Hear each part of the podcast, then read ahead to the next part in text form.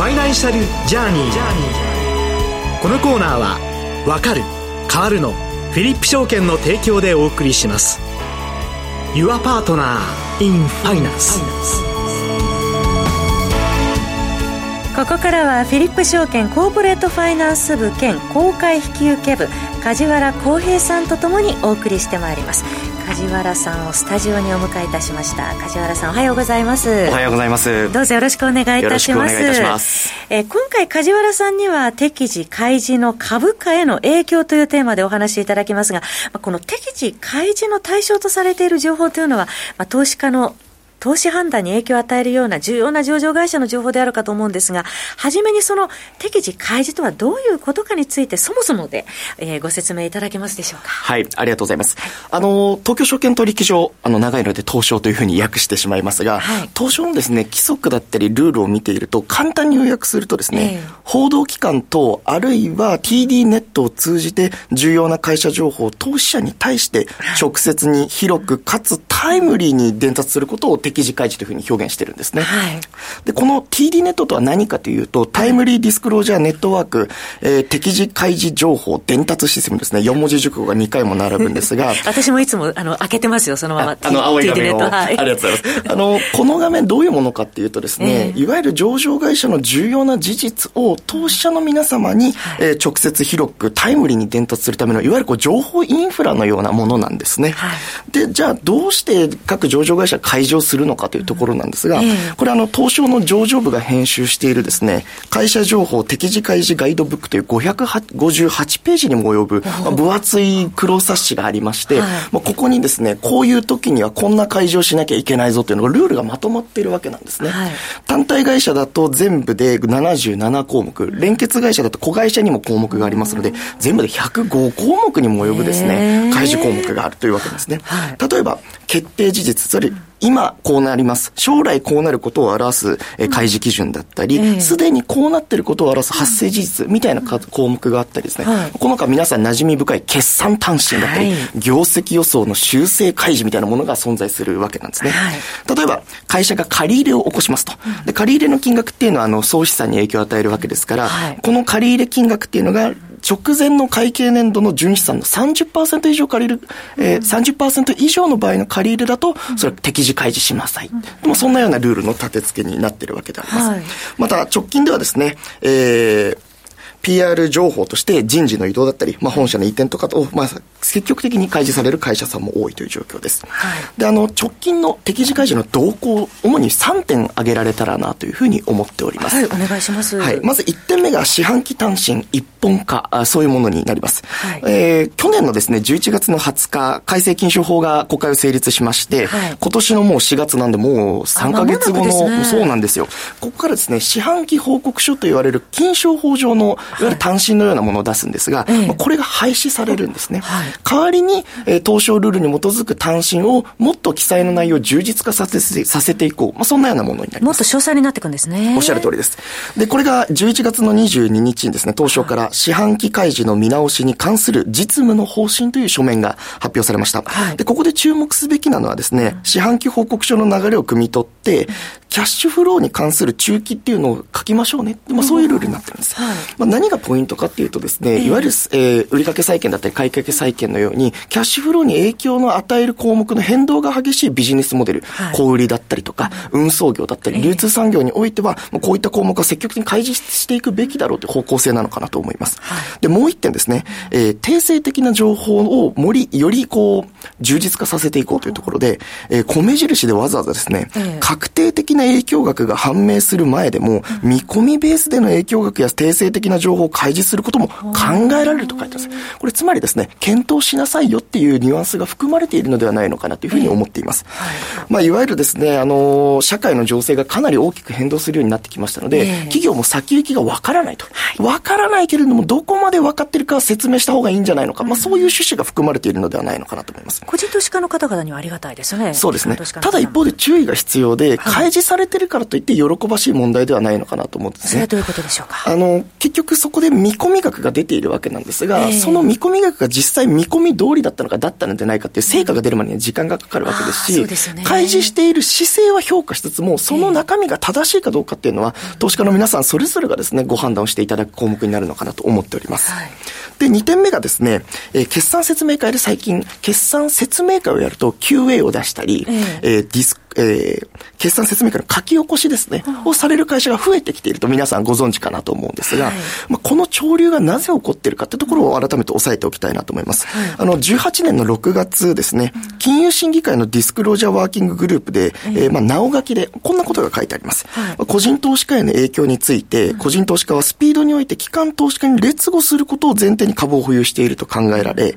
株価が動いた時に何があったか分かるように適時に正確に分かりやすく開示されることが重要であるとの意見があった。はい、まあ、これあくまで一意見だとは思いますが、えー、まさにこういう決算説明会の FQA を出すとか、えー、書き起こしを出すっていうのは、ただ単身を出すだけではなくて、なんでこの単身で株価が動いてるかっていうこの背景、いわゆる文章では説明できない部分を社長自らニュアンスを伝えるっていう機会を増やしていって、はい、まあ変動の理由を個人投資家の皆さんに伝えていこうという潮流なのではないのかなと理解をしております。あの、現在その開示状況で大きな変化ってありますか？数字で。会社様の数字として。はい。会社様、あの、各会社の数字としては、まあ、変動があってもなくても、こういった決算説明会の書き起こしだったり、QA を出しているっていう印象ですね。はあ、はい。で、3点目。まあ、これが今日一番私が話したい項目になるんですが、はい、資本コストや株価を意識した経営の実現に向けた対応のお願いというのが、昨年の3月31日に東証から発表されています。はい、これはあの、スタンダード銘柄と、えー、プライム銘柄当ての内容になるんですが、うん、まあ、ざっくり説明すると、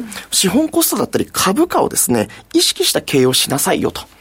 これは上場会社として、また経営層が主体となって、んなんで今の PBR の状況であるのか、まず現状を自分で分析をして、じゃあ今後どういう方向性に持っていきたいのかを考えて、えー、指針を決めて発表しなさいよと、まあ、そういったものになります。今、えー、昨年末の現状でプライム市場の約50%弱の会社が、えー、公表して、スタンダードだと20%弱の会社が公表している、まあ、そんなような状況になっております。はいで、今お話した資本コスト経営みたいなところはですね、いわゆる会社、えっ、と、東証から必ず開示しなさいよって言われてる項目ではなくて、任意の開示になるんですね。そうなんですね。はい。で、これ任意の開示ってどういうものかというと、基準に触れてはいないけれども、うん、積極的に開示をしたい、ないしはアピールをしたい項目を企業がこう出すものではないのかなと思っています。まあ、先ほどこう、純資産の金額の30%以上であればみたいな話がありましたが、うん、30%未満でも出す会社がありますし、特にこの資本コスト経営っていうのは開示するタイミングと決まっていませんので、はい、まあ、これなぜ開示するかって言ったら、このタイミングで取締役会決議をしたからとか、うん、えー、単身を出すついでに、単身がちょっと下気味だけれども、それをカバーする材料として出す。まあ、そういう戦略的な使われ方として任意開示が存在するのかなと思っております。はい、最後に株価への影響などについて、ねはい、伺っていきたいと思います。ありがとうございます。あの、現状株価への影響という部分で言うとですね、えー、あの、注目する銘柄がありまして、はい、えっ、ー、と、1月の12日にですね、日本フィリコンさん、えー、証券コード5942ですね、はい、という会社が、まさにこの資本コストや株価を意識した経営の実現に向けた対応という公表をしています。はい、ただ、これだけの開示ではないんですね。この日、えー、この会社は15時に監査党委員会の意向だったり役員人事、で注目すべきは株主優待の廃止と、配当方針の変更と期末配当、まあ、つまり増配を決定しているんですね。はい、で、加えて資本コスト経営と、えー、2023年11月期の決算単身を発表されていると。はい、で注目すべきはですね、この会社のワインを、はい、株主優待でお送りしてるんですが、えー、これをやめて、その上で明確な配当方針を打ち出したんですね。えー、配当成功30%以上、DOE2.4% 以上というものを出しています。まあ、わかりやすいのは配当成功30%かなと思いますが、こういったものを出したことによって、この日の同社の株価はですね、まあ、終値482円に対して、えー、開示後の翌週15日月曜日、始め値が540円とですね、12%以上も値上がりをしたっていう銘柄になっております。はい。1月25日には596円の高値更新ということになりました、ね、おっしゃる通りです。まあ、かなりそういった事例が見られるのかなと思っております。はい。結論といたしましてはいかがでしょうか？はい。あくまで TD ネット、これは情報に気づいてもらうためのツールでしかありません。はい、適時開示情報閲覧サービスしても31日間しか情報が上がらないわけですね。えー、ですので、あの、企業のホームページ、IR サイトをですね、まず確認していただいて、えー、開示の数字だけではなくて、カラーやスタンス、文化にも注目を当てていただきたいなというふうに思っております。はい、えー、今日は適時開示の株価への影響ということで、詳しく梶原さんにお話を伺いました。ここまで梶原さんどうもありがとうございました。ありがとうございました。ここでフィリップ証券からのお知らせです。フィリップ証券ではお客様第一主義。ネット取引が苦手なお客様には営業スタッフによる対面でのお取引が可能です。日本株や米国株はもちろん、シンガポール株などのアジア株式、外債や死亡投資など幅広い金融商品を取り扱っています。どれを選んだらいいかわからないという方にも、お客様からしっかりとお話を伺いながら、経験豊富な営業スタッフが資産運用のみならず、相続手続きなど、お客様のライフステージに寄り添った商品をご紹介します。また、すでにお取引に慣れている方には、投資の判断に役立つホットなマーケット情報をお伝えし、お客様の考えやご意向に添える証券会社を目指しています。ここがわからない、こんな商品はないのか、そんな時はぜひ、フィリップ証券の営業スタッフにお気軽にご連絡ください。お客様お一人お一人のご希望に沿ったサポートを提供してまいります。フィリップ証券、Your Partner in Finance。当社が取り扱う商品等には価格変動等により元本損失、元本超過損が生じる恐れがあります。投資にあたっては契約締結前交付処分等を必ずお読みください。フィリップ証券株式会社、金融商品取引業者、関東財務局長、金賞第127号。以上、フィリップ証券からのお知らせでした。お知らせの後はもう一方ゲストをお迎えしてお送りしてまいります。フィリップ証券は、わかる変わるをブランドコンセプトに、投資のことがわかる、分かって参加する楽しさを皆様へお伝えしています。いつでもお客様の良きパートナーとして対面営業、オンライン、法人営業、上場支援などお客様に合ったご提案が可能です。多様な投資商品が登場する現代社会。投資がわかると意識が変わる。意識が変わると世界が変わる。Your Partner in Finance フィリップ証券。詳しくはファイナンシャルジャーニーコーナーサイトのバナーをクリック。当社が提供する金融商品は、価格、金利水準、為替等の変動や、発行者等の信用状況等の悪化等により、投資元本以上の損失が生じる恐れがあるものを含みます。契約締結前交付書面、または、目論見書をよくご理解の上お取引ください。フィリップ証券株式会社、金融商品取引業者、関東財務局長、金賞第127号。ここからはアセンダント取締役山中康二さんと一緒にお送りしてまいります。山中さんおはようございます。ますよろしくお願いいたします。よろしくお願いいたします。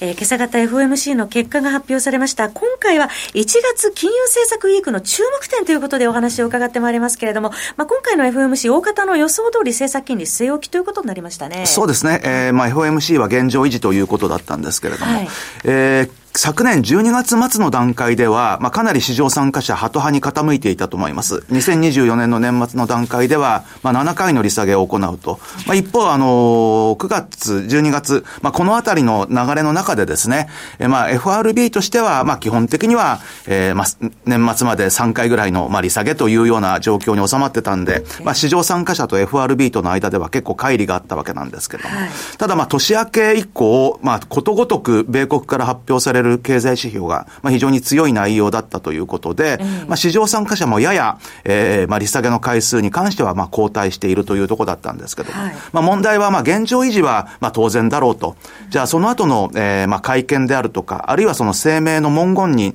何か変更があるのかどうかと。えー、特に、まあ、年明け以降、強い数字が続いたということで、まあ、若干高派に傾くんではないのかなっていうのが、まあ、おそらく、えー、市場参加者の、えー、コンセンサスだったかなというふうに思うんですけれども、はい、ただまあ FRB、特にその議長の発言というのは、意外と一貫しているということが、まあ、えー、パウエル議長に限らずなんですけれども、はい、まあ、えー、それまでも割と、えー、まあ、ある意味、意固地な、あの、イメージっていうのがあって、特にまあ、パウエル議長なんかは、インフレが一時的だと言っててですね、まあ、最終的には方向性を見誤ったというあたりからは、まあ、逆にあの、今度は、変えて、もうあの、高派に変えてったらもうどんどん行くっていうような感じで、そう毎月変わるようなものではないということで、まあ逆にあの、12月以降の FRB 関係者の発言を見ていると、若干ハト派的に、まあ、あの、変わってきてるということで、その部分については基本的には変わらないんじゃないかなっていうふうに思ってたんですけれども、はい、まあ、今回2点ほど変更があったのが、まあ、一つはですね、えー、何かあった場合には追加利上げをするかもしれないといった、そういった追加利上げの可能性の文言が削除されましたと、えー、いうことで、この点はちょっとハト派的なのかなと。一方で、インフレが持続的に2%に向かうまでは、利下げは適切でないという文言が追加されましたということで、この部分はタカ派的なのかなということでですね。はい、まあじゃあこれあの、結果としてハト派なのかタカ派なのかというと、個人的には変わっていないというふうに思います。はい、ただ、えー、市場参加者、まあ一部の、えー、まあ、どちらかというと、超ハト派寄りの人たちというのは、3月の利下げもあり得るというような見方をしていたということで、その部分を、えー、なんとか、牽制しようということかなというふうに思います。で、実際ですね、3月20日次回の FOMC での緩和の転換っていうのが、昨年末ぐらいでは本当に6割、7割ぐらいのところで推移してて、で、今週初めぐらいのところでは、まあ4割ぐらいで、かなり下がっていたんですけれども、じゃあ FOMC が終わって昨日のニューヨークの引け時点ではどうなのかっていうと、まあ35%ということで、まあ基本的にはやっぱないですよねっていうことで、大きく変化してないんですけど、逆に、じゃあ5月1日、えー、その時点で、まあ要はその次の、えー、会合っていうことになりますけども、5月1日の利下げの織り込み度は、昨日のニューヨークの引け時点で100%ですね。はい、ですから、あの、1回の利下げだけではなく、ひょっとしたら、えー、2段階0.5%の利下げもあり得るのじゃないかというような見方も含めて、えー、今年の年末時点では、えー、6回、合計1.5%の利下げが、まあ、えー、見通しとして、えー、今はコンセンサスで動いているということで、はい、まあ、あの、じゃあ FOMC でもって何か変わったのかというと、基本的には米国というのは、今年は緩和の1年になりますというところが変わっていないので、まあ、目先の、えー、ちょっとした文言に、あまり過敏に反応することなくっていうことだと思います。そうすると、じゃあ先週、えー、ECB 理事会では、まあ、現状維持。だけれども、えー、ひょっとすると、えー、3月ぐらいに文言の変化があるんじゃないかと、えー、いったような見方もあって、早ければ4月の会合で利下げが行われるかもしれないと。えー、一方、日銀なんですけれども、まあ、こちらも現状維持でですね、まあ、大規模緩和維持。まあ、こちらは、年初の地震の影響というのもあるとは思いますけれども、ただ、えー、上田総裁の会見を見ていると、まあ、若干高派的なのかなということで、はい、えー、CPI の上昇率が2%に向けて角度度は少しずつ高まっているというようなことで、まあ、えある意味、そのマイナス金利の解除に向けた地ならし的な発言ということでですね、あとはまあ今年はあの、賃上げも随分あの、あると思うんですけれども、えー、実質賃金がプラスに転じる見通しがあれば、政策の正常化を妨げないと言ってますので、とするとじゃあ、いつかのえー、4月かなっていうことで、4月26日会合でイールドカーブコントロールの撤廃とマイナス金利解除を行う可能性があるのかと。